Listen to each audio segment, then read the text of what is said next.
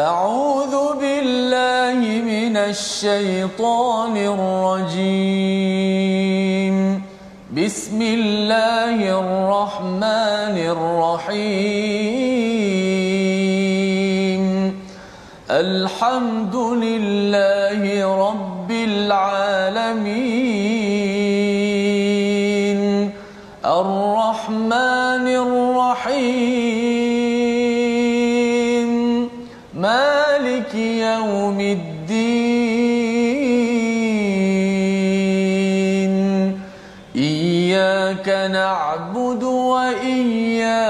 نستعين. اهدنا الصراط المستقيم. صراط الذين أنعمت عليهم غير المغضوب عليهم ولا الضالين.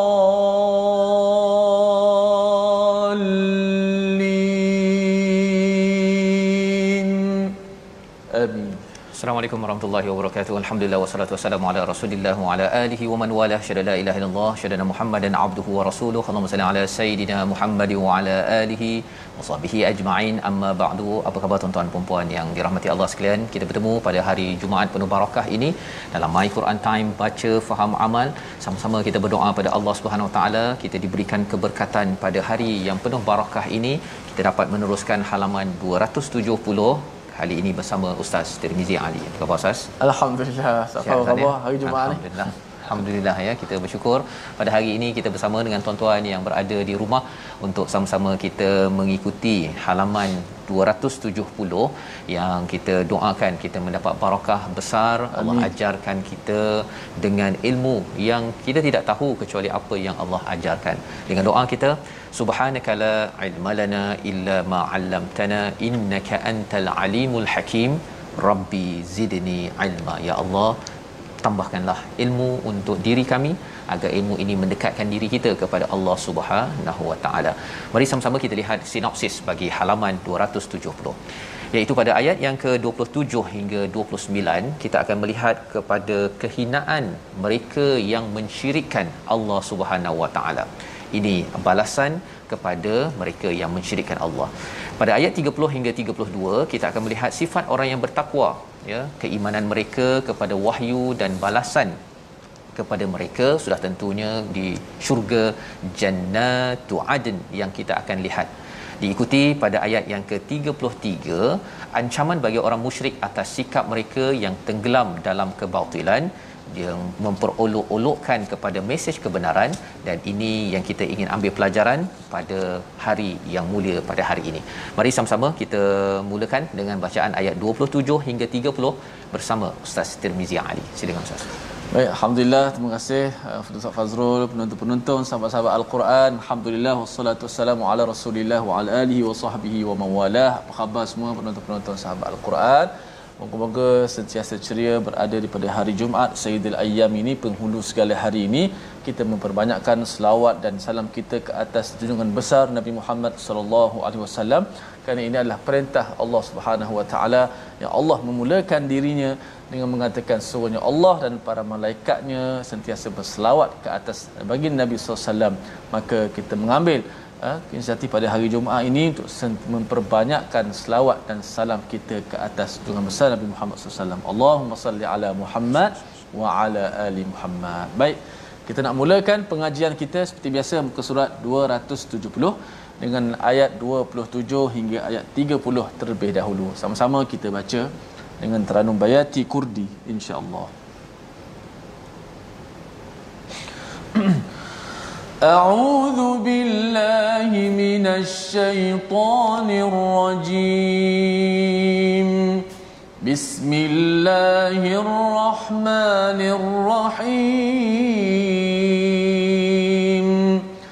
ثم يوم القيامة يخزيهم ويقول أين شركائي أين شركائي الذين كنتم تشاقون فيهم قال الذين أوتوا العلم إن الخزي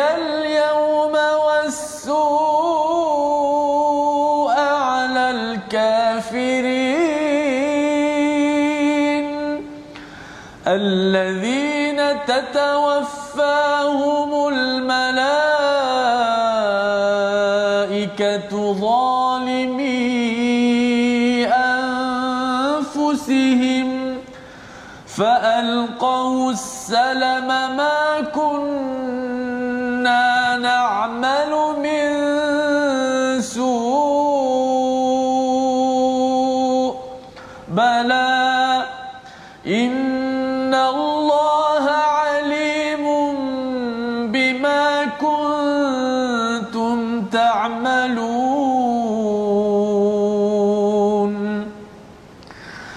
فادخلوا أبواب جهنم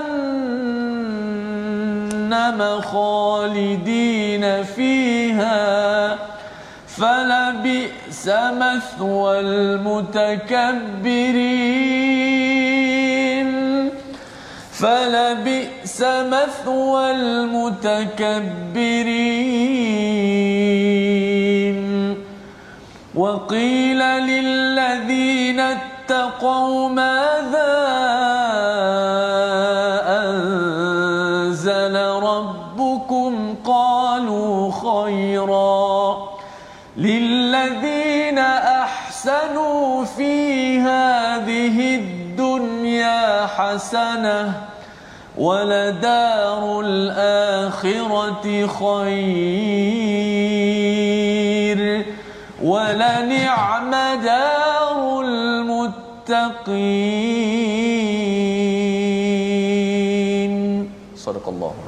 Surah Al-Azim kita bacaan daripada ayat 27 hingga 30 sebentar tadi ya dipimpin Ustaz Tirmizi untuk sama-sama kita melihat apakah kesan daripada seseorang yang jauh daripada hidayah Allah Subhanahu Wa Taala.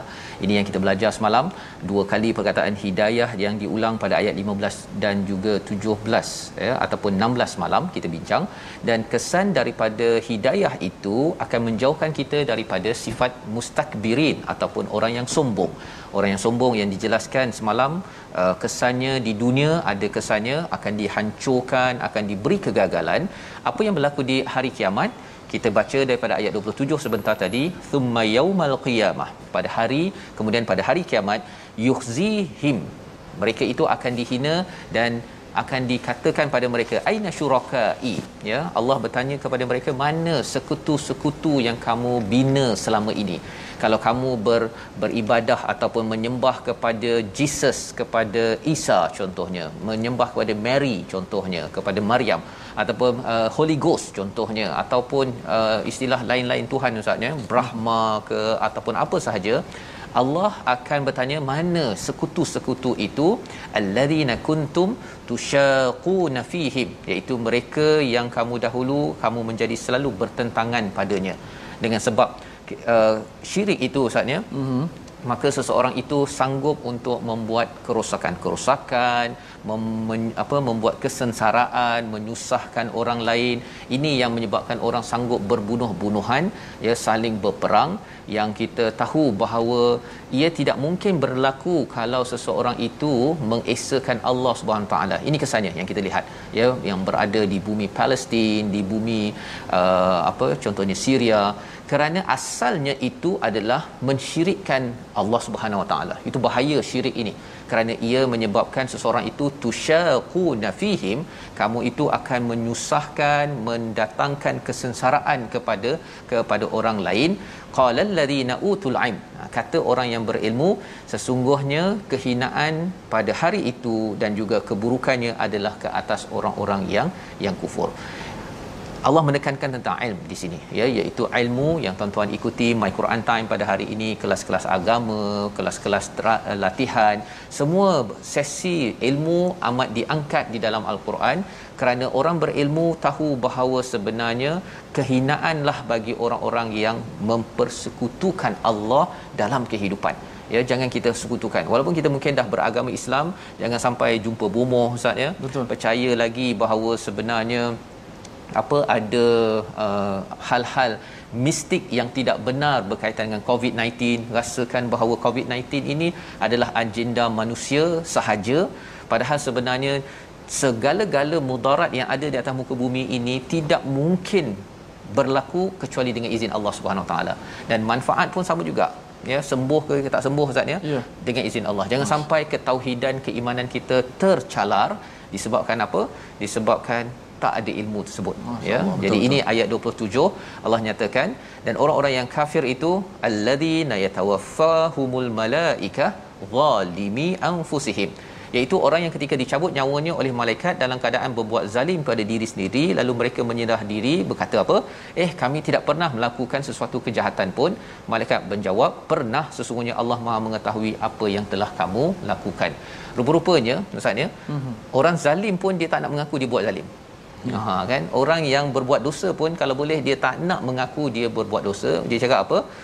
Dia kata fa'al qawsalama ma kunna. Na'mal min su aku tak buat perkara itu. Walaupun dia tahu tu salah. walaupun tak tahu lah. Ya pasal sebenarnya pencuri dia tak nak mengatakan pada kawan dia pencuri. Eh kau ni pencuri ya dia tak nak orang cakap dia pencuri.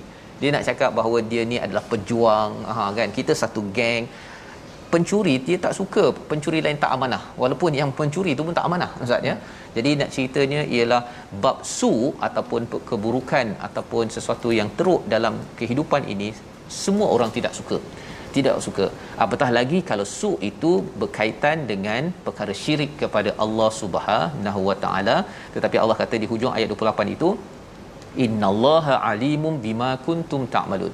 Allah tahu apa yang kamu lakukan sebagaimana kita belajar semalam bahawa Allah tahu yang jelas ya ataupun yang uh, tu'linun tusirruna wa ma tu'linun pada ayat 19 malam di mana kita sensitif tentang Allah tahu ketika kita bersembunyi ataupun ketika terang-terangan itu adalah antara sebab kita ini amanah kita menjaga iman dalam kehidupan seharian. Apa kesan bila seseorang itu terus berbuat keburukan? Ayat 29 Allah nyatakan fadkhulu abwaab jahannam. Masuklah pintu-pintu jahannam. Mengapa ada pintu? Ya, kalau kita tengok dalam tafsirnya dalam uh, As-Sa'di menyatakan pintu-pintu itu bersesuaian dengan keadaan dosa mereka. Ada pintu mencuri, ada pintu dia mungkin pecah amanah, pintu pelbagai jenayah dosa-dosa besar. Allah kata ini adalah pintu-pintunya. Khalidina fiha kekal di dalamnya fala bi'sa mathwal mutakabbirin ini adalah tempat duduk yang lama mathwa ini tempat duduk yang lama kepada orang yang yang sombong. Jadi pelajaran daripada ayat 29 ini ya untuk saya untuk tuan-tuan sekalian apa sahaja ruang dosa yang ada jenayah yang ada dalam hidup kita ini kita kena semak ya sebagai orang yang sentiasa mendapat hidayah mohon hidayah kita kena tengok tahun ini ada tak dosa yang saya kena kaji kena semak jauhkan dan kita mohon hidayah daripada Allah agar terjauh daripada perkara tersebut. Jadi inilah yang kita nak lihat pada ayat 30. Kita nak baca sekali lagi ciri orang yang bertakwa. Lawan kepada ciri orang yang yang tidak mendapat hidayah, yang takbur, yang sombong, yang kufur pada Allah. Orang bertakwa ini apa? Dia kata apabila dicak- dicak- dicakapkan kepada orang yang bertakwa, madza anzala rabbukum. Ya? Ha, yang ini kita nak baca sekali lagi ustaz bersama ayat ustaz Tirmizi. Kerana kita nak lihat jawapannya khaira. Apa maksud khaira dekat situ? Dia tak jawab lain. Pendek je jawapannya khair. Ha, istilahnya ya kita baca sekali lagi ayat 30 untuk kita amalkan dalam hidup kita kalau orang tanya apa khabar? Alhamdulillah khair ya. Dan apa yang Allah telah anugerahkan kepada kita selama ini ketika covid-19 ini? Jawapannya apa tuan-tuan? Alhamdulillah khair. Ini yang kita nak belajar daripada ayat 30 silakan ustaz Baik, mudah-mudahan Allah Subhanahu Wa Taala menyelamatkan kita daripada sifat sombong ini. Kita minta jauh daripada ada daripada diri kita. Sifat yang Nabi sendiri uh, beritahu definisi dia uh, al-kibru batarul haqq wa ghamtun nas. Menolak orang yang sombong dia akan menolak kebenaran takabur dia menolak kebenaran dan dia merendah-rendahkan manusia. Maka kita nak baca ayat yang kini. Sifat orang-orang yang bertakwa Safas eh? Ya betul. Ayat yang ke-30 أعوذ من الشيطان الرجيم. وقيل للذين اتقوا ماذا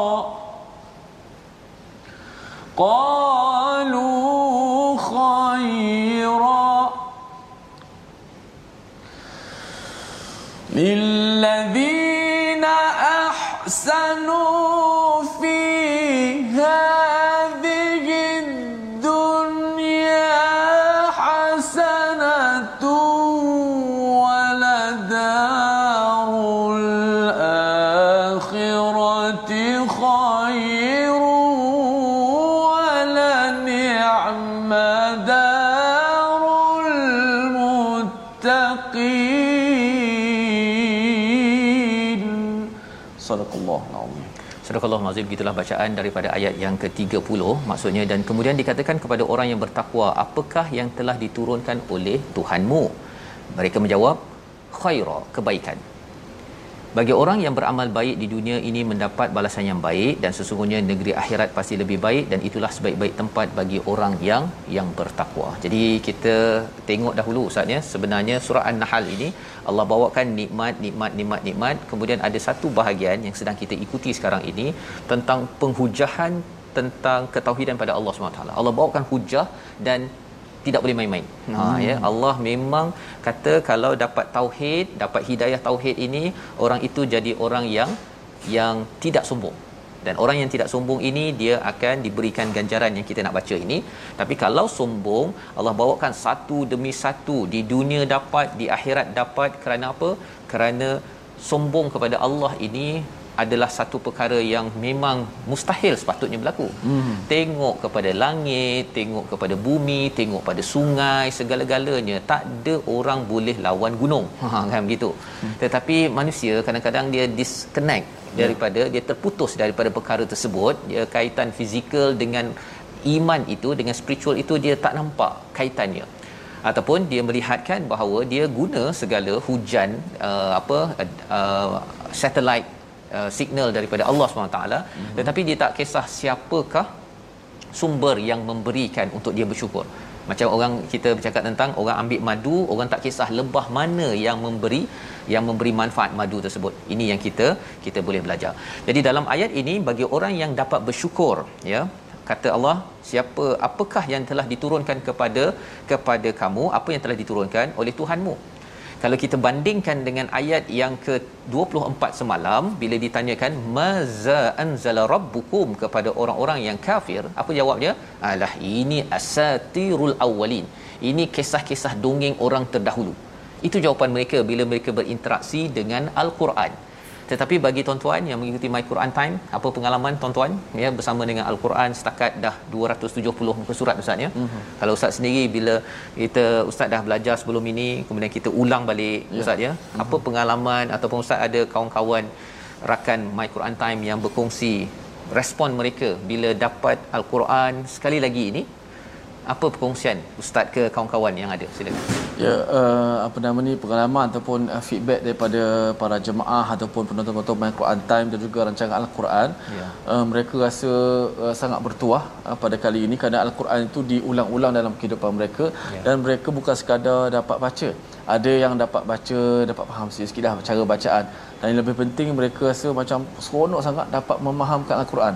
Mereka rasa uh, baru mereka nampak oh macam ni al-Quran dia punya uh, tata tata cara dia bahasanya bagaimana lenggok-lenggok uh, uslub ataupun pendekatan yang Allah uh, apa nama ni letak dalam Quran walaupun nampak macam campur-campur last sekali bila baca daripada awal tu sampai ke tengah ni dia bertemu.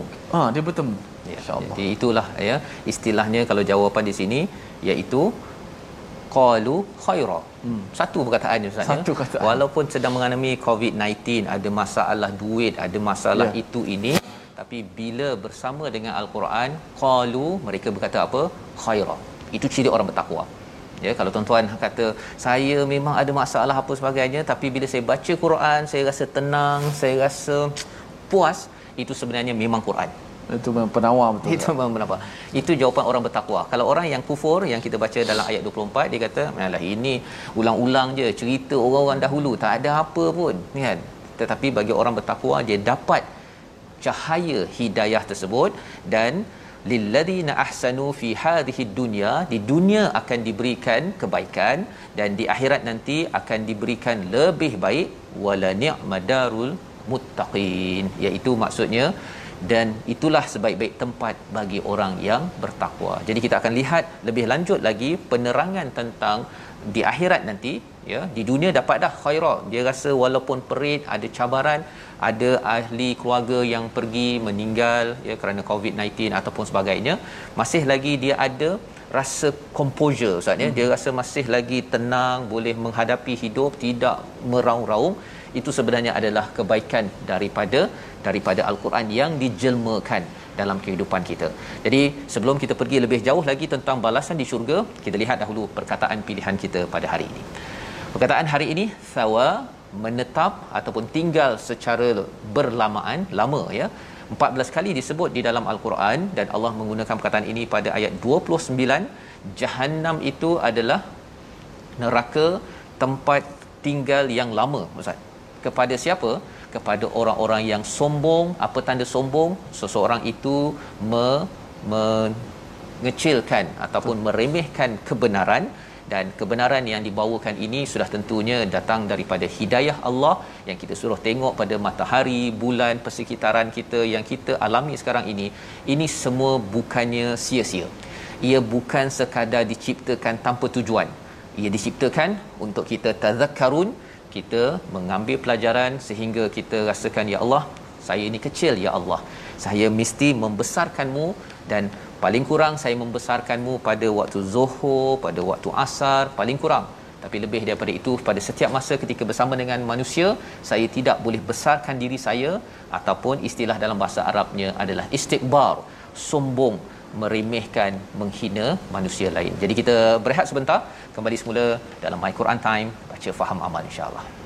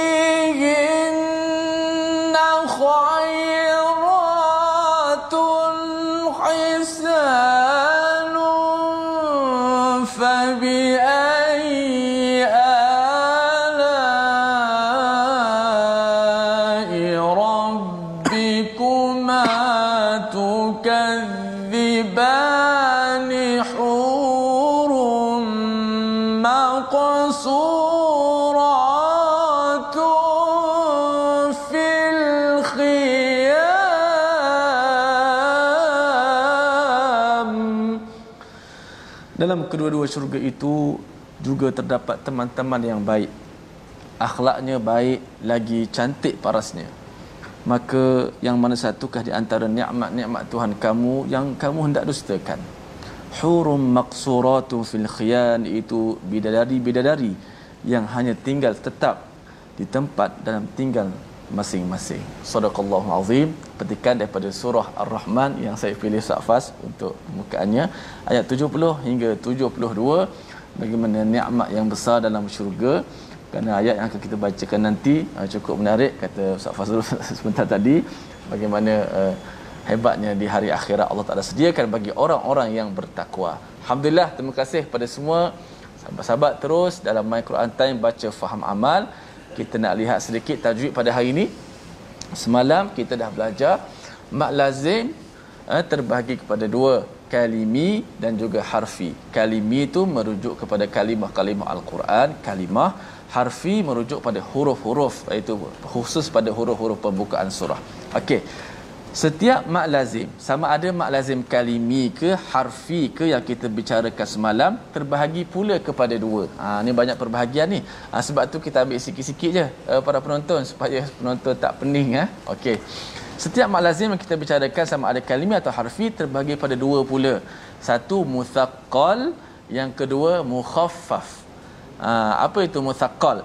Muthaqqal jika huruf sukun yang apa ni berlaku yang huruf sukun yang datang selepas daripada huruf mat tersebut diidghamkan dalam huruf selepasnya ataupun mudah nak fahamnya. Jika selepas huruf mat itu ada huruf yang bertasydid ha, maka disebut sebagai muthaqqal tengok alam allazi hajja. Ada alif bertemu dengan huruf musyaddad ataupun huruf yang bersabdu. Ha, tahulah kita itu mat lazim uh, apa dia? Muthaqqal sebab dia ada sabdu. Uh, di bacaan tu kena masuk ada sabdu. Beratkan dihujungkan. Kemudian yang kedua jika dia mukhaffaf. Mukhaffaf ni apa? Jika huruf sukun tersebut yang selepas huruf ma ada huruf sukun itu tidak diidgham ataupun lawan kepada sabdu tak sabdulah. Uh, tidak diidghamkan ke dalam huruf selepasnya maka dipanggil mukhaffaf ma lazim mukhaffaf contoh. Al-ana ha, tengok. Ada alif uh, alif mat bertemu dengan huruf sukun. Mana? Lam itulah dan huruf sukun tersebut tidak diidghamkan. Dan huruf mukhaffaf ni ada dua saja. Yang kalimi yang kalimiyan yang kalimah. Ada dua saja dalam al-Quran. Itu pada surah Yunus. Ni contoh ayat 51 dan yang kedua juga perkataan sama. Al-ana wa qad asait. Eh, pada perkataan dalam ayat surah Yunus ayat 92 okey itu pembahagian itu saja pada hari ini. Jangan pening-pening maknanya eh, kesimpulannya mak lazim kalimi ataupun harfi pecah pula kepada dua. Sama ada muthaqqal ataupun mukhaffaf. Nak senang ingat muthaqqal dia bersabdu ataupun idgham ha, kalau mukhaffaf dia hanya mati saja dia tidak bersabdu. Dia tidak dimasukkan ke dalam huruf selepas tu. Okey yang banyaknya muthaqqal lah. Sama ada kalimi ataupun harfi kalimi kalimah-kalimah al-Quran. Harfi merujuk pada huruf pembukaan surah saja. Okey? Angguk saja jangan geleng-geleng. Insyaallah mudah saja insyaallah. Wallahu a'lam. Terima kasih ucapkan kepada Ustaz Tirmizi. Mat lazim kalimi. Musaqqal. Musaqqal. Ataupun mukhaffaf. Mukhaffaf ya. Ada dua jenis yang Hmm. ringan ataupun yang berat ya. Ya. yang mukhaffaf itu hanya ada dua saja ya.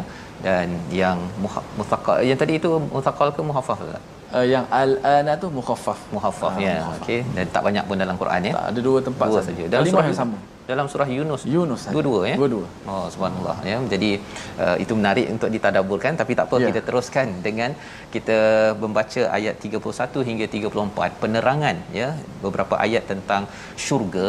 Ini adalah ganjaran kepada orang yang bertakwa yang di dunia lagi mereka sudah ada signal iaitu petandanya bila ditanyakan apa yang Allah turunkan daripada Tuhanmu maka jawapannya apa tuan-tuan?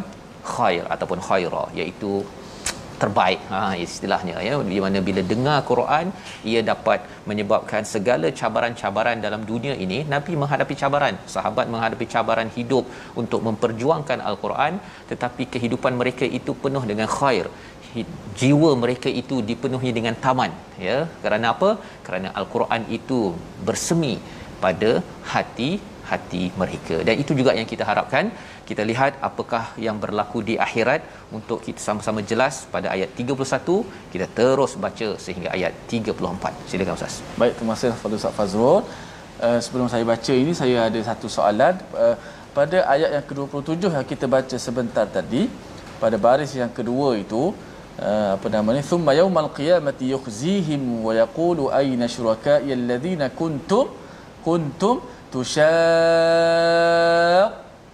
fihim. Uh, apakah uh, apa nama ni? Hukum. Hukum tajwid yang berlaku pada hukum mat yang berlaku pada tusyaqquna fihim. Ha, tuan-tuan boleh jawab uh, sahabat-sahabat jawab dekat dekat ruangan Facebook ya. Nanti di hujung nanti kalau sempat kita, kita jawab. jawab insyaallah Baik, kita teruskan bacaan ayat-ayat berkaitan dengan syurga ini dengan tarannum uh, jiharakah insya-Allah.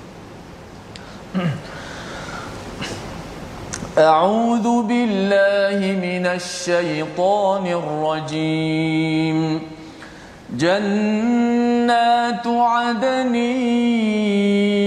يدخلونها تجري من تحتها الأنهار. لهم فيها ما يشاءون.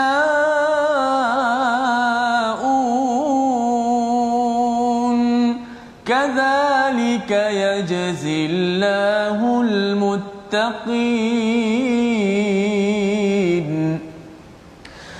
الذين تتوفاهم الملائكة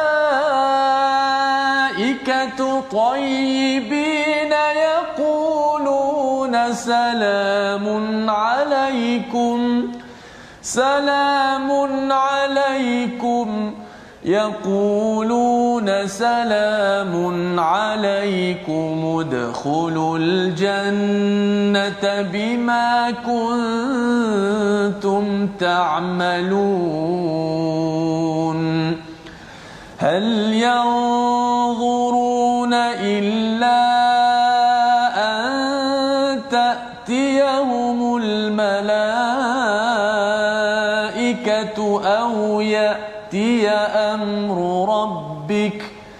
كذلك فعل الذين من قبلهم وما ظلمهم الله ولكن كانوا أنفسهم يظلمون فأصابهم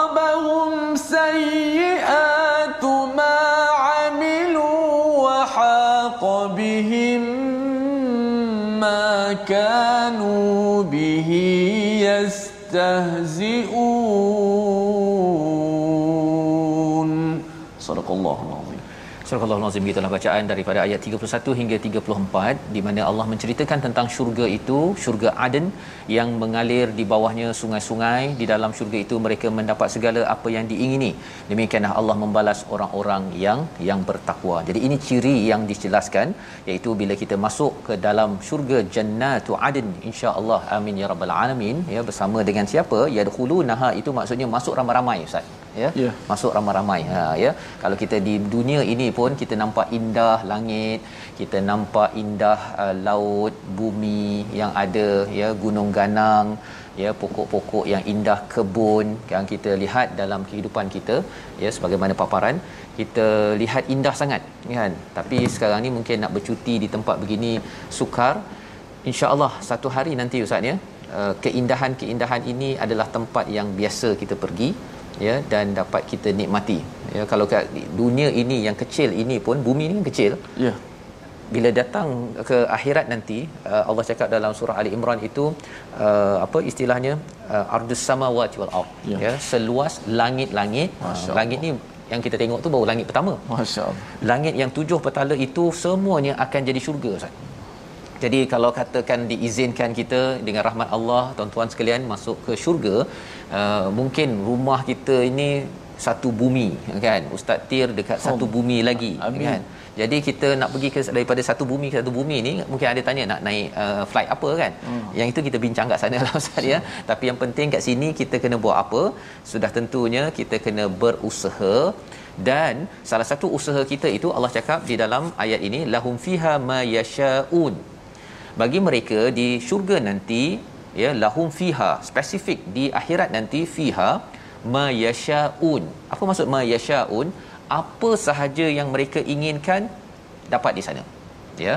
Jadi bila kita faham perkara tersebut apa kaitan dengan kita pada tahun ini tak dapatlah semua perkara ustaz Nah, ya kalau kat sana kita nak jumpa siapa? Nak jumpa ayah, mak, nenek, atuk, nak makan itu, nak makan ini, nak buat itu, nak buat ini.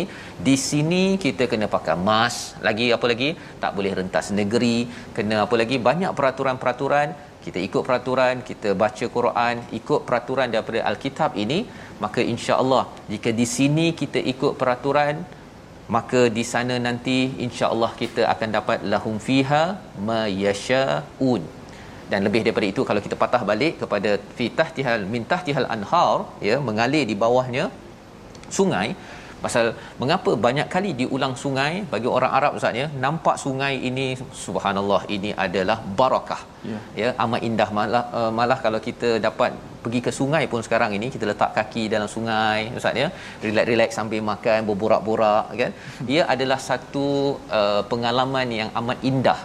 Tapi itu sungai orang lain sebut pasal sungai ada satu restoran Ya. restoran saya kawan saya cerita restoran tu dalam sungai dia buat Ustaz. Dalam Maknanya bila kita dia letak meja tu pemandangan sungai yang mengalir, kita Aha. letak kaki kita tengah-tengah minum air tu, air mengalir kat bawah. air mengalir subhanallah dahsyat. ya jadi dia nak ambil uh, konsep di syurga itu hmm. tapi itu bukan sungai dia dan bukan sungai saya ustaz kan pinjam sekejap saja yang ini Allah cakap mintah tihal anhar ya dan dalam ayat lain Allah cakap bahawa khalidi nafiha abada Abada. kekal milik kita milik kita Allah bagi Masya-Allah. Kan, Ini pasal apa? Kekal, dah pandemik tak boleh pergi dah. Sekarang tak boleh pergi dah Ustaz. Walaupun ada restoran tu tadi kena dia makan seorang-seorang lah kot dekat situ kan penjarakan pula tu kan. Kali ini tak payah penjarakan lagi dah tak payah pakai emas apa sebagainya tak ada tak ada tak ada ya. Pasal apa? Pasal di dunia ini Amin. kadzalika yajzillahul muttaqin ini balasan kepada orang yang sentiasa menjaga diri daripada masalah di dunia di akhirat itu yang membawa pada perkataan al-muttaqin pada ayat 31 dan apa sifat orang muttaqin? Ayat 32 mereka itu diwafatkan oleh para malaikat ya malaikat yang menguruskan kewafatan mereka. Tayyibin ustaz. Dalam keadaan yang amat baik. Berbanding kalau katakan pada ayat yang ke-28 itu zalimi anfusihim. Ketika buat dosa itu meninggal.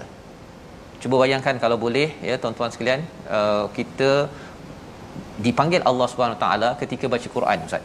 Masya-Allah. ketika baca Quran Allah. ya mak ayah kita ada di kalangan tuan-tuan mak ayah yang ketika itu tengah baca Quran ada yang masih dalam perjalanan my Quran time kan dipanggil oleh Allah Subhanahu taala. Moga-moga Allah terima ampuni rahmati mereka itu kerana mereka dah niat dah nak habis khatam tadabbur Quran baca dengan ustaz Tir ya.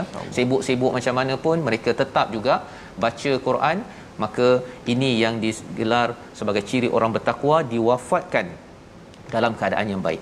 Yaquluna salamun alaikum udkhulul jannata bima kuntum ta'malun, maka diberikan ucapan kesejahteraan. Inilah doa kita, Ustaz ya.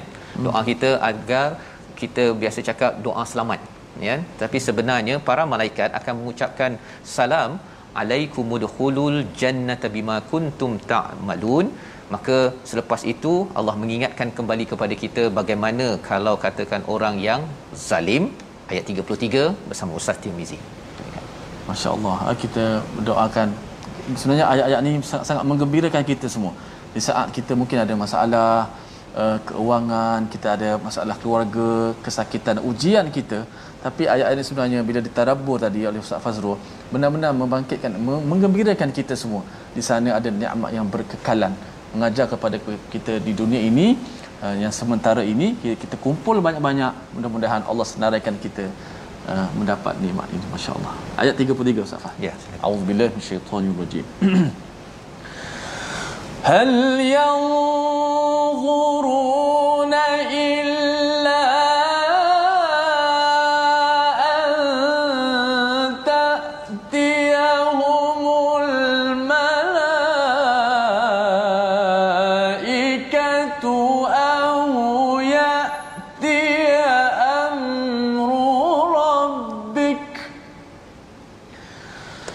كذلك فعل الذين من قبلهم وما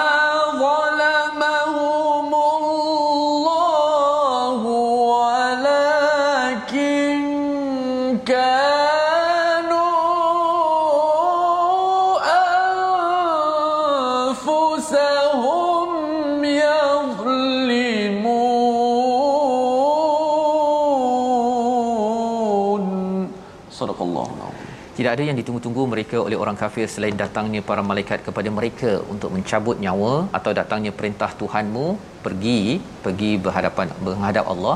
Demikianlah perintah Tuhanmu yang telah dilakukan oleh orang-orang kafir sebelum mereka. Allah tidak menzalimi mereka bahkan merekalah yang selalu menzalimi diri mereka sendiri. Jadi Allah memberikan penghujahan semula.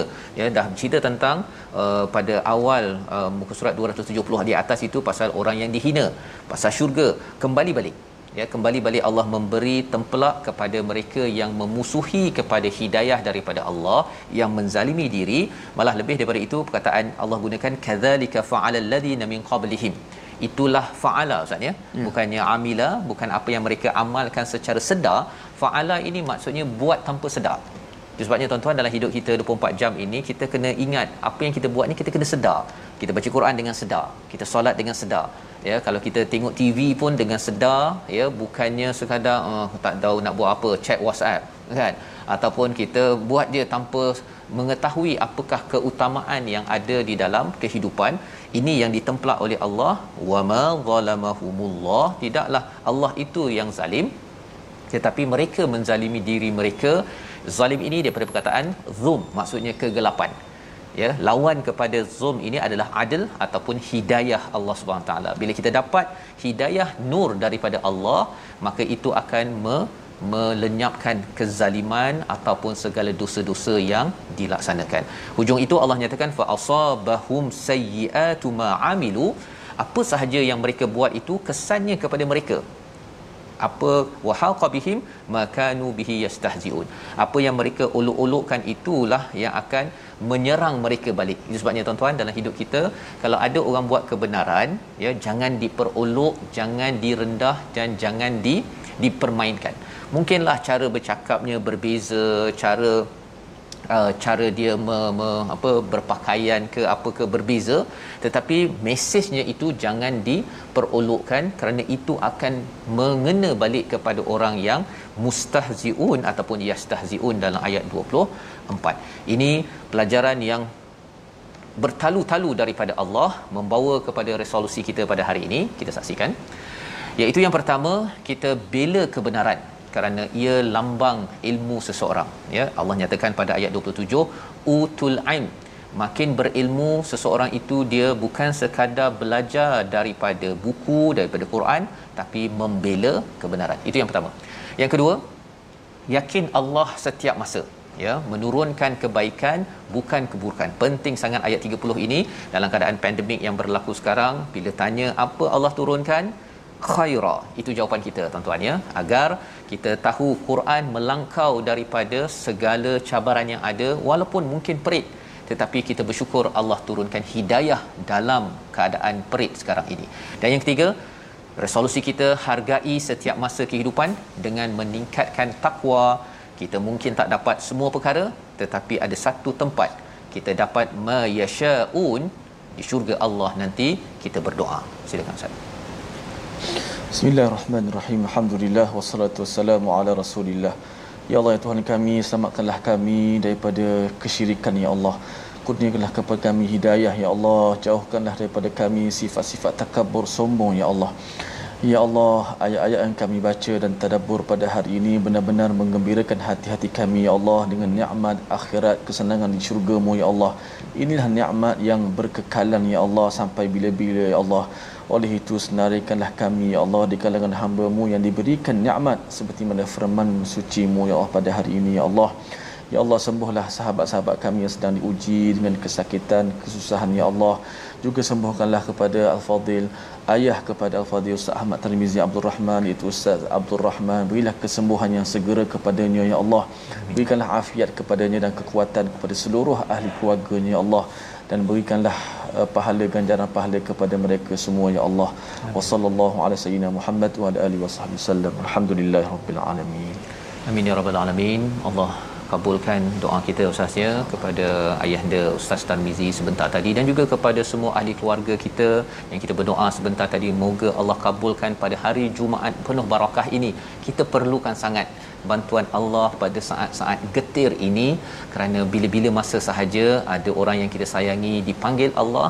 Tetapi yang pentingnya lebih daripada itu Allah izinkan kita semua bersama dengan khaira dengan Quran dan kembali ke sana bertemu dengan dengan Tuhan kita yang kita redai insya-Allah.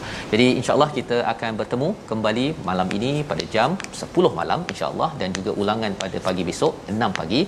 Rancangan ini kita harapkan membawa kesejahteraan kepada semua, damaikan jiwa dalam masa sama kita jaga kesihatan dapatkan vaksin tuan-tuan di tempat lokasi masing-masing dengan penjarakan sosial yang betul ya jangan berapat-rapat ketika ber- beratur ke dan kita doakan tawakal kita kepada Allah itu menyebabkan kita bahagia di sini tenang sampai di akhirat sana. My Quran Time baca faham amal insya-Allah.